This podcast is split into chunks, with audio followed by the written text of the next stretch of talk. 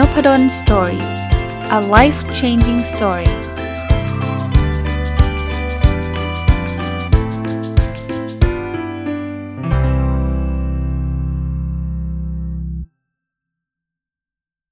วัสดีครับ ยินดีต้อนรับเข้าสู่นพดล Story Podcast นะครับ วันนี้เอาหนังสือเล่มหนึ่งนะครับ ซึ่งอ่านจบมาได้หลายเดือนแล้วล่ะ แต่ว่าเป็นหนังสือที่จะไม่ได้มารีวิวทั้งเล่ม เนื่องจากมันจะเป็นบทสั้นๆ หลายบทมาก แต่ว่าคิดว่ามีเนื้อหาดีๆ อาจจะหยิบทยอยมารีวิว เรียกว่าหยิบบทความมาชวนคุยแล้วกันนะครับ หนังสือชื่อว่า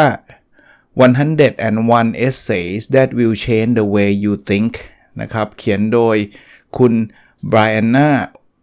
West นะฮะ อ่านผิดถูกยังไงต้องขออภัยด้วยนะครับ ก็ถ้าแปลเป็นไทยก็คือเอเซ่คล้ายๆเป็นบทความ 100 บทความที่จะเปลี่ยนวิธีคิดของเรานะครับ 101 บทความนะครับ ก็วันนี้เอาบทความที่ 1 มาเลยนะเขาก็บอกว่าเป็นบทความที่เกี่ยวข้องกับเขาเรียกว่าจิตใต้สำนึกนะพฤติกรรมที่มันเกิดจากติดจิตใต้สำนึกเนี่ยที่มันจะทำให้เราเนี่ยไม่ไม่ไม่สามารถมีชีวิตได้อย่างที่เราต้องการได้ คือเหมือนกับเป็นอุปสรรคก็แล้วกันนะครับจิตใต้สำนึกที่มันเป็นอุปสรรคว่าทำให้กีดกีดขวางความสำเร็จ หรือกีดขวางชีวิตที่เราต้องการ อะมาเริ่มมันเลยนะครับ ความคิดแรกเนี่ยเขาบอกว่าเราชอบคิดแบบนี้เขาเราชอบคิดบอกว่าชีวิตที่ดีที่สุดเนี่ยนะมันคือการตัดสินใจ แล้วถ้าเกิดเรารู้ว่ามันคืออะไรเสร็จปุ๊บเนี่ยเราเทาทำตามสิ่งที่เราตัดสินใจเนี่ยเราก็จะมีชีวิตที่ดีนะครับ แต่ว่าในความจริงแล้วเนี่ยเขาเขาบอกว่าสมองเราอะเราเราเราคิดไม่ออกหรอกสิ่งที่ยังไม่เกิดขึ้นในอนาคตเนะ่ยพูดง่ายๆว่าเราเรายากมากนะที่เราจะ จะทำนายได้ว่าอะไรที่จะทำให้เรามีความสุข พูดแบบนี้อาจจะงงนิดนึงนะคือคือความหมายมันเป็นแบบนี้ว่า คือมนุษย์เราอะ่ะไม่มีความสามารถหรือมีความสามารถน้อยในในการทำนายความสุข เราคิดว่าถ้าเราทำสิ่งนี้ได้สำเร็จเนี่ย เราจะมีความสุขแน่ๆเลย แต่มันเป็นความคิดในสิ่งที่เรายังไม่เคยมีไม่เคยเป็นเขาบอกสมองเราเนี่ยจะคิดเฉพาะสิ่งที่มันเกิดขึ้นในอดีต แล้วเราก็แอดซูมว่าไอ้ที่ที่เขาว่ากันว่ามีความสุขหรือว่าที่เราที่เราเจอในอดีตเนี่ยมันน่าจะมีความสุขเราก็คิดแบบนั้น สมมติสมมติผมยกตัวอย่างความรวย ผมไม่บอกไม่ได้บอกห้ามรวยนะ เราคิดว่าถ้าเรามีเงินเท่านี้สมมุติว่าเราเคยได้เงินเดือนเดือนละหมื่นห้าถ้าเราได้เงินเดือนละแสนห้าเนี่ยชีวิตเราต้องมีความสุขสุดๆ แน่นอนเลยนะครับ แต่จริงๆแล้วเราอาจจะผิดก็ได้ เพราะว่าหนึ่งคือเราไม่รู้ไงเราคิดว่ามันเป็นแบบนั้น แล้วจริงๆแล้วพอถึงเวลาเรามีแสนห้าเนี่ยเราอาจจะไม่ได้มีความสุขอย่างที่คิดหรือหรือในทางกลับกันนะ เวลาเราได้เงินไม่ถึงแสนห้าเนี่ยเราก็คิดว่าชีวิตนี้แย่ เพราะว่าเรามีเป้าหมายไว้แสนห้าว่ามันคือมันเท่ากับความสุขอะถ้ามีเงินเดือนเดือนแสนห้าคือมีความสุข พอไม่ถึงแสนห้าเราก็แปลว่าชีวิตเราเราไปไม่ได้แล้วเราล้มเหลว ทั้งทั้งจริงๆแล้วเนี่ยมันอาจจะมีอะไรอีกอีกอีกอีกหลายอย่างเลยที่มันดีกว่าได้เงินเดือนแสนห้าแต่เราคิดไม่ออกตอนนั้นนะครับเขาถึงถึงมีหนังสือ how to หลายเล่มที่บอกว่าให้อยู่กับปัจจุบันความสุขอยู่กับปัจจุบัน ถ้าเกิดเราไปผูกติดกับอนาคตแบบเนี้ยมันอาจจะไม่มีความสุขเลยก็ได้ แล้วเราก็ไม่แน่ใจนะหลายคนนะครับ ได้เงินเดือนแสนห้าแล้วก็ไม่ได้มีความสุขนะ อยากได้ล้านห้าหรือว่ากลายเป็นไม่มีมีปัญหาครอบครัวมีอะไร พูดแบบนี้ไม่ได้แปลว่ามีเงินเยอะแปลว่าจะไม่ดีนะครับ แต่ว่ากำลังจะบอกตัวเราเองว่าบางทีอะเราเป็นเผ่าพันธุ์ที่ไม่ได้ทำนายความสุขของตัวเองได้ได้แม่นนักหรอกนะครับ อันนี้ก็เป็นเป็นความคิดอันหนึ่งที่ที่เราอาจจะเข้าใจกันผิด แล้วก็ทำให้เราไม่ไปไหนครับ มาถึงข้อที่2นะ ข้อที่2เขาบอกเป็นความคิดที่มนุษย์ชอบทำคือ เราชอบเราชอบคิดว่า ถ้าเราจะมีความสุขเราต้องไปอยู่ถึงจุดจุดหนึ่งถ้ายังไม่ถึงจุดจุดนั้น เราก็จะไม่มีความสุขเหมือนที่ผมผมพูดให้ฟังเมื่อกี้คล้าย ๆกันนะครับ แต่สิ่งที่มันเกิดขึ้นในชีวิตคืออะไรเขาบอกว่าเราจึงหยุดณจุดใดจุดหนึ่ง เช่น จุดนี้ปัจจุบันแล้วถามว่า ฉันมีความสุขไหมฉันมีความสุขไหมเพราะเพราะคุณคิดว่าความสุขมันเป็น destination destination มันคือจุดเป้าหมายหลักที่เราจะต้องไปถึง นะครับแต่จริง ๆ แล้วมันไม่ได้เป็นแบบนั้น ความสุขมันอยู่ในระหว่างทางที่เราเดินไปเรื่อยๆครับมันไม่ได้เป็นจุดของเวลาใดเวลาหนึ่งที่มันจะมีความสุข แล้วถ้าเกิดมันเป็นจุดของเวลาในความสุขเราจะน้อยมากนะ ผมผมเคยคิดแบบนี้ครับ แล้วอันนี้เล่าให้ฟัง ตอนผมเรียนปริญญาเอกเนี่ย ผมเคยมีความคิดนะ ว่าวันที่ผมได้จบปริญญาเอกอะวันสอบจบเนี่ย ผมคงเป็นผู้ชายที่มีความสุขมากๆเลยแบบแบบคิดแบบนั้นจริงๆนะคิดมาตลอดเลยแล้วตอนเรียนก็เลยไม่ได้ไม่ได้มีโมเมนต์คิดว่าความสุขมันควรควรจะอยู่ระหว่างทางไม่เคยคิด แต่พอวันสอบเสร็จผมจำได้เลยวันนั้นเนะ่ยเดินกลับบ้านคนเดียววันเปินตอนสอบเนี่ย ไปสอบคนเดียว เดินกลับมาบ้านตอนนั้นอยู่ต่างประเทศนะครับ มันมันไม่ได้มันไม่ได้สุขอย่างที่เราคิดเนี่ยมันถ้าภาษาอังกฤษเขาเรียก anti climax อะคือแบบเอา้ามันไม่ได้ขนาดนั้นเลยเนาะ คือก็ดีใจนะ ก็ดีใจว่าสอบจบแล้วแต่แบบหรอ มันมันมันว่างเปล่าไงไม่รู้อะผมก็เลยกำลังกลับมาตกผลึกนะนั่นคือเมื่อ 20 ปีที่แล้วนะครับ กลับมาตกผลึกว่าเออจริง ๆ แล้วเนี่ยความสุขมันอยู่ที่ระหว่างทางนะ แน่นอนเป้าหมายเนี่ยมันมันทำให้เราลุกขึ้นมาทำอะไรบางอย่างหลาย ๆ อย่าง แต่ว่าจะไปผูกความสุขไว้ที่ปลายทาง ความสุขมันคือการเดินทาง เพราะนั้นเนี่ยจริง ๆแล้วเนี่ยผมมีโมเมนต์ที่ดีมากๆ ตอนที่อยู่ต่างประเทศ แล้วก็เรียนปริญญาเอกอะไรเงี้ยเรากลับไม่ได้ไม่ได้ตอนนะเวลานั้นตอนนั้นเนี่ยไม่ได้เก็บเกี่ยวโมเมนต์ระหว่างทางมากนักนะ เรากลับไปมุ่งอยู่ที่เป้าสุดปลายทางคือเป็นญาเอกอย่างเดียว เพราะนั้นเนี่ยเดี๋ยวนี้บอกนักศึกษาบอกใครต่อใครเนี่ยบอกว่าโอเคแหละคุณอยากจบ คุณอยากได้เกียรตินิยม คุณอยากได้เกรดดีๆ คุณอยากได้งานดีๆอะไรเงี้ยคุณตั้งเป้าหมายไว้เถอะไม่เป็นไรหรอก แต่อย่าลืมเก็บเกี่ยวความสุขระหว่างทาง ระหว่างที่คุณได้อ่านหนังสือกับเพื่อน ระหว่างที่คุณได้ไปกินขนมหลังเลิกเรียนระหว่างอะไรพวกนี้พวกนี้คือความสุขทั้งสิ้นนะครับ อันที่ 3 ที่เป็นความรู้สึกที่เอาเราอาจจะแปลความหมายผิดก็คือแบบนี้ครับ ความคิดที่เราจะแปลความหมายผิดคือ เราชอบคิดบอกว่าอะไรที่เป็นความสุขคือดีเสมอ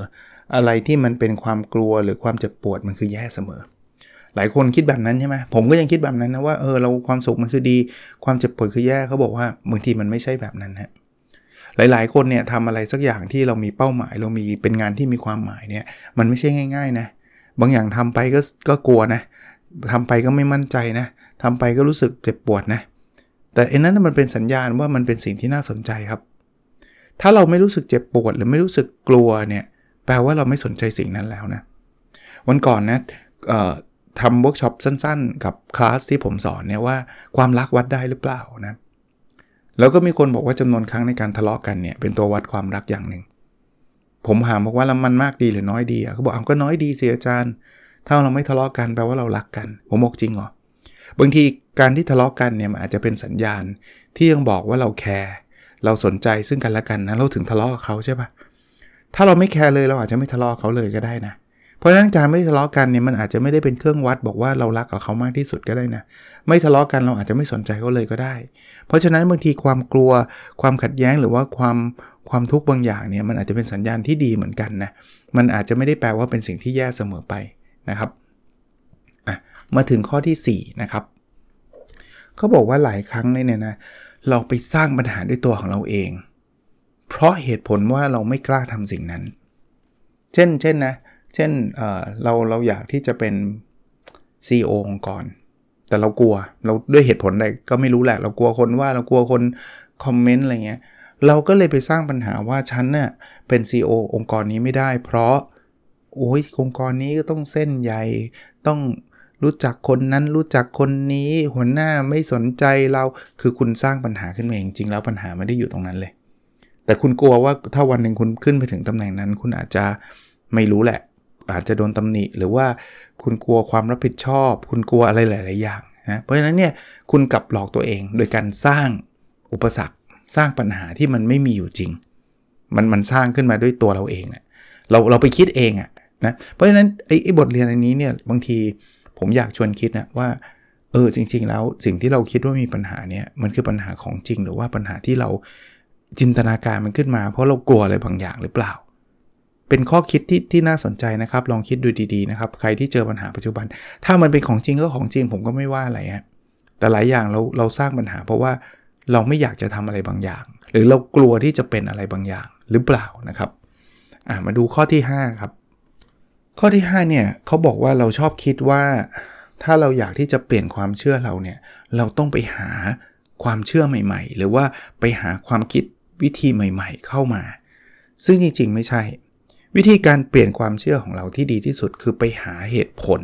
ที่มันสนับสนุนความเชื่อใหม่ ที่คุณต้องการเปลี่ยน สมมุติคุณมีความเชื่อตั้งแต่เด็กว่าคุณเป็นนักธุรกิจไม่ได้ คุณค้าขายไม่เป็น วิธีเปลี่ยนความเชื่อที่คนชอบคิดก็คือ เฮ้ยคิดสิว่าเราค้าขายเป็น เปลี่ยนใหม่ มันคิดแบบนี้มันคิดไม่ออกไง วิธีการที่จะดีกว่าคือ คุณต้องลองขายดู แล้ววันหนึ่งพอคุณขายออกแล้วคุณจะรู้สึกว่า เฮ้ยเราขายได้จริง ๆ ด้วย เพราะฉะนั้นถ้าคุณอยากเปลี่ยนชีวิตเขาบอกเราต้องเปลี่ยนความเชื่อ ถ้าอยากเปลี่ยนความเชื่อคุณต้องไปหาหลักฐานที่ยืนยันว่าไอ้ความเชื่อเดิมมันไม่ใช่ อย่างเช่น เมื่อกี้บอกว่าเราค้าขายไม่เป็นอะ คุณต้องคุณต้องลองขายดูครับ แล้วเดี๋ยวคุณก็จะเจอว่า เฮ้ยคุณขายได้ เอาบางคนบอกอาจารย์ลองขายแล้วขายไม่ได้ มันก็ย้ำความเชื่อเดิมสิใช่ แต่ว่าคุณขายต่อไป แล้วเชื่อเถอะเดี๋ยวมันจะต้องมีจังหวะที่คุณขายได้ แล้ววันนั้นนะความเชื่อคุณจะเปลี่ยนว่าเราไม่เคยขายได้เลย เราไม่มีวันขายได้เลย เพราะว่าความเชื่อนั้นมัน extreme extreme คือมันสุดโต่งว่าคุณจะไม่มีวันขายได้เลย วันที่คุณขายได้คุณจะเริ่มลงเลิกล้มความเชื่อนั้นอะประสบการณ์ผมส่วนตัว ตั้งแต่เด็ก จนโตจนกระทั่งจบปริญญาโทขนาดนั้นนะผมมีความเชื่ออย่างหนึ่งคือ ผมไม่สามารถที่จะนำเสนอหน้าชั้นได้ แล้วที่ผ่านมาผมไม่ได้พยายามเปลี่ยนความเชื่อนะ ผมคิดว่ามันคือมันคืออะไรดีละ่ะ ธรรมชาติผมเลย ผมเป็นเด็กที่ขี้อาย ผมเป็นเด็กที่ไม่กล้านำเสนอ ทุกครั้งที่ผมถูกบังคับให้นำเสนอ ต้องบอกว่าบังคับนะผมไม่เคยยกมือนำเสนอเอง ถูกบังคับให้นำนำเสนอมือไม้เย็น เหงื่อแตกทั้งตัว พูดผิดพูดถูก ผมยืนนำเสนอยังไม่ได้เลยครับ เอางี้ดีกว่า ผมต้องนั่งโต๊ะ แล้วเสียงสั่น มองสกรีนอย่างเดียว คือคือคือแย่ขนาดนั้นเนะ่ยเอาเป็นแบบเนี้ย เพราะฉะนั้นเนี่ยทุกทุกครั้งที่ผมเจอเหตุการณ์นี้มันก็ไปย้ำความเชื่อเดิม เพราะว่ามันคือหลักฐานว่าเรานำเสนอไม่ได้ไง นี่ไง ก็ไปนำเสนอแล้วเป็นไงล่ะ เละ ไม่เห็นดีเลยพูดไม่ได้เรื่องอะไรเงี้ย แต่ความเชื่อนั้นถูกทลายลงจากคลาสคลาสเดียว ซึ่งคลาสนั้นเนี่ยเป็นเป็นคลาสที่เปลี่ยนชีวิตผมนะผมยังจำได้จนถึงทุกวันนี้ตอนนั้นนี่มีอาจารย์ท่านหนึ่งครับจากธรรมศาสตร์เนี่ยแหละ เชิญผมไปสอน ซึ่งซึ่งผมบอกตรงๆนะแค่นำเสนอในห้องก็เครียดจะตายอยู่แล้วเชิญสอนจะไปสอนได้เหรอเป็นเป็นอาจารย์พิเศษอะสามชั่วโมง แล้วสอนปริญญาโทด้วยนะ ไม่ใช่สอนปริญญาตรีด้วยนะ ตอนนั้นก็อายุไม่ได้เยอะเลย อายุ เผลอเท่าๆกับคนเรียนปริญญาโทอาจจะอ่อนกว่าบางคนด้วย average แล้วก็แล้วก็ประมาณนั้น โหยเครียด แต่ผมก็ไม่รู้ว่าอะไรโดนใจ ให้ตอบตกลงไป ถ้าเป็นถ้าเป็นธรรมชาตินะจะน่าจะปฏิเสธไปแล้ว เพราะว่าแค่นำเสนอก็บอกแล้วยังเครียดอยู่เลย ตอบตกลงไปครับ แล้วก็ไปสอนปวดท้องครับเหงื่อแตกทั้งตัวแตกแบบเหมือนคนไปเล่นแบดมาวิ่งมา แตกแบบนั้นนะ่ะ แล้วปวดท้องเลยอะ่ะคือเครียดขนาดเบอร์นั้นเนะ่ะแต่แต่สอนจนจบนะสชั่วโมง สิ่งที่เกิดขึ้นคือมีมีอาจารย์จะเรียกว่าไม่ใช่อาจารย์สิคนคนเรียนรุ่นพี่ของผมอะอายุเยอะกว่าผมแน่นอนอะเตือนมาหาผมตอนหลังคลาสเราก็เสียวแล้วว่าตายแล้วคงสอนไม่ได้รู้เรื่องแล้วเขาคงมาว่าเราอะไรเงี้ยเป็นความเชื่อว่าเรานำเสนอไม่ได้ไงถึงแม้กระทั่งจบ 3 ชั่วโมงแล้วเราก็คิดว่าเราคงไม่ได้ไม่ได้เรื่องอะ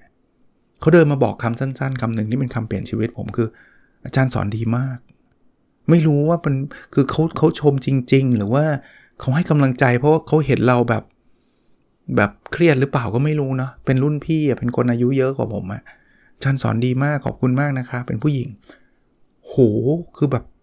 ใจมันฟูอะคือจิตใจมันมา แล้วแล้วนั่นคือสิ่งเป็นเป็นหลักฐานชิ้นแรกในชีวิตผมเลยที่รู้สึกว่าผมนำเสนอได้ ผมสอนได้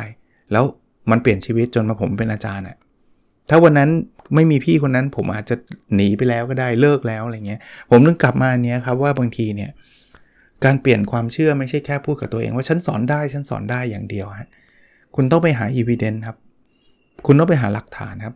แล้วถ้าหาแบบผมอะ่ะผมไม่ใช่ครั้งนั้นไม่การการนำเสนอครั้งแรกนะบุ้ยหลายครั้งโดนบังคับนำเสนอแล้วทำห่วยมาตลอด ถ้าคุณอยากที่จะจะจะปรับตัวเองให้ให้ได้ตรงนั้นเนี่ย คุณอย่าเพิ่งหยุดนะ ซึ่งซึ่งตอนนั้นผมก็ไม่ได้คิดอะไรแบบนี้หรอกนะตรงๆนะตอนนั้นก็ไม่รู้ทำไมตอบรับก็ไม่รู้ มันก็คงเอาเอาลองดูลองดูอะไรเงี้ยแต่พอมันเจออีเวนต์แล้วอะ่ะมันทำลายความเชื่อหมดเลยว่า ไม่จริงอะ่ะไม่จริงอะที่บอกว่าเราสอนไม่ได้ไม่จริงนี่ไงสอนแล้วมีคนบอกว่าอาจารย์สอนดีด้วยเป็นไงคือคือมันมันมันพลิกความเชื่อเราได้เลยนะครับอะข้อ 6 ครับ เรามีความเชื่อว่า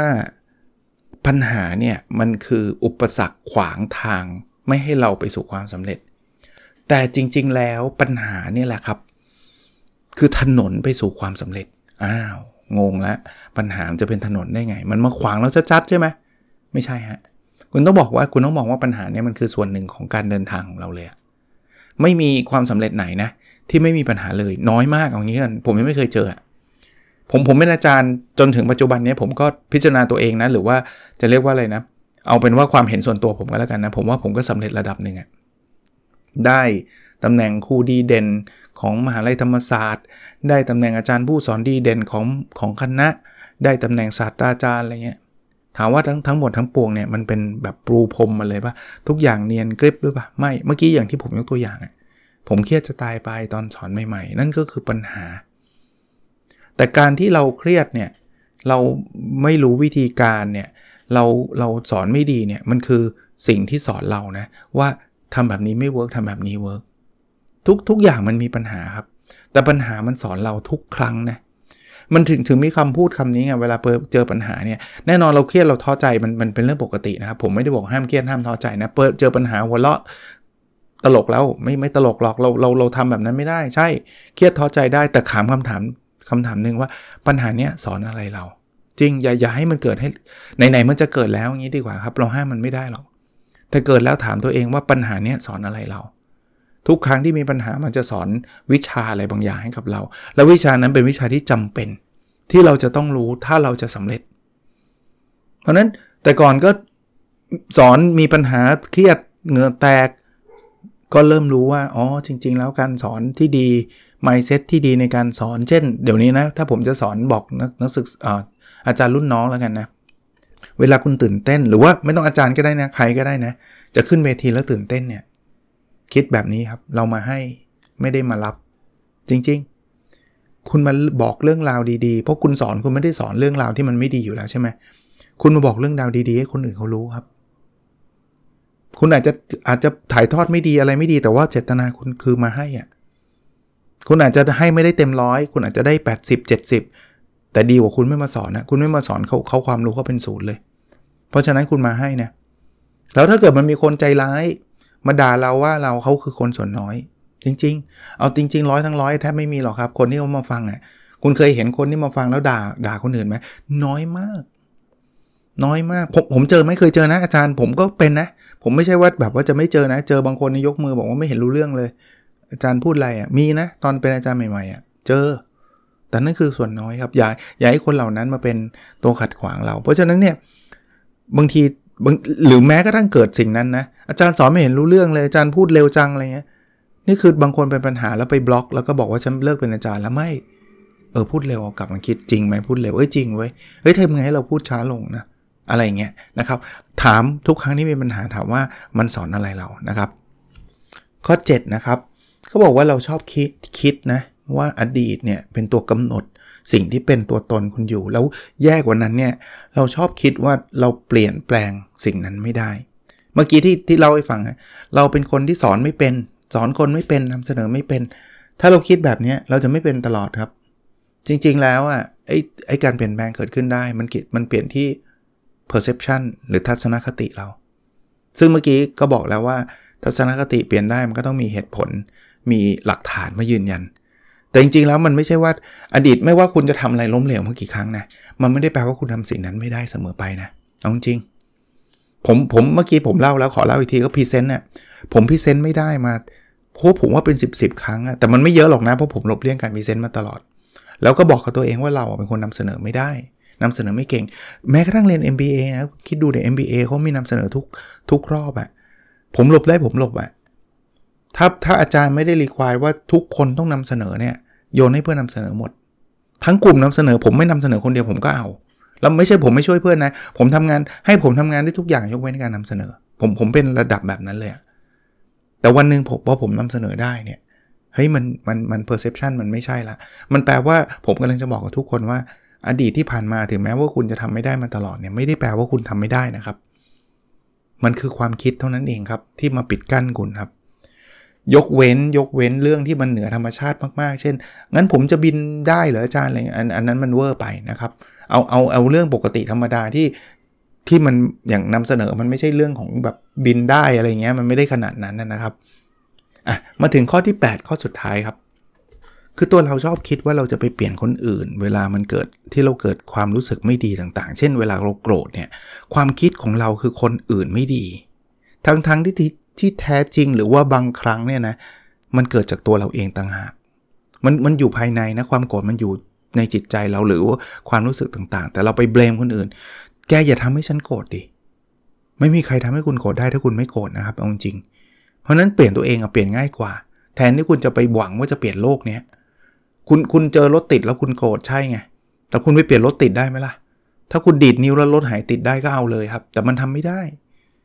เพราะฉะนั้นได้กลับมาที่ภายในฮะเปลี่ยนภายในคือเปลี่ยนบางที perception ของการมองรถติดคุณนั่นแหละ จะทำยังไงให้คุณมองรถติดเป็นสิ่งที่มันไม่ต้องถึงกับโลกสวยนะไม่ต้องถือว่ามองรถติดเป็นสิ่งที่มีความสุขที่สุดในโลกไม่ต้อง เอาแค่ว่าดีกรีความหงุดหงิดมันลดลงก็ช่วยคุณได้เยอะแล้ว ไม่ได้ช่วยใครด้วยนะ ช่วยคุณยังไงรถก็ติดเหมือนเดิม จนกว่าคุณจะเปลี่ยนประเทศหรือเปลี่ยนที่อยู่อะ คุณถึงจะไปเจอรถไม่ติด อันนั้นก็ว่ากันไปในระยะยาว แต่ระยะสั้นคุณต้องขับรถทุกวันแล้วคุณต้องเจอติดทุกวันแล้วยังไงครับ คุณจะต้องโกรธทุกวันไหมจริงไหมนะครับก็อันนี้เป็น 8 ข้อนะที่นำมาฝากในวันนี้นะครับ ก็มาจากหนังสือชื่อว่า 101 essays that will change the way you think นะครับ ยังไม่ได้แบบจะเอามารีวิวแบบติด ๆ กันทุกวันอะไรแบบนี้นะครับ จะเป็นมาในในแนวแบบบางวันก็จะหยิบบางบทความมาเล่าให้ฟังมาชวนคุยกันแล้วกันนะครับ เป็นมุมนี้แล้วกัน โอเคครับ แล้วเราพบกันในสดถัดไปนะครับ สวัสดีครับ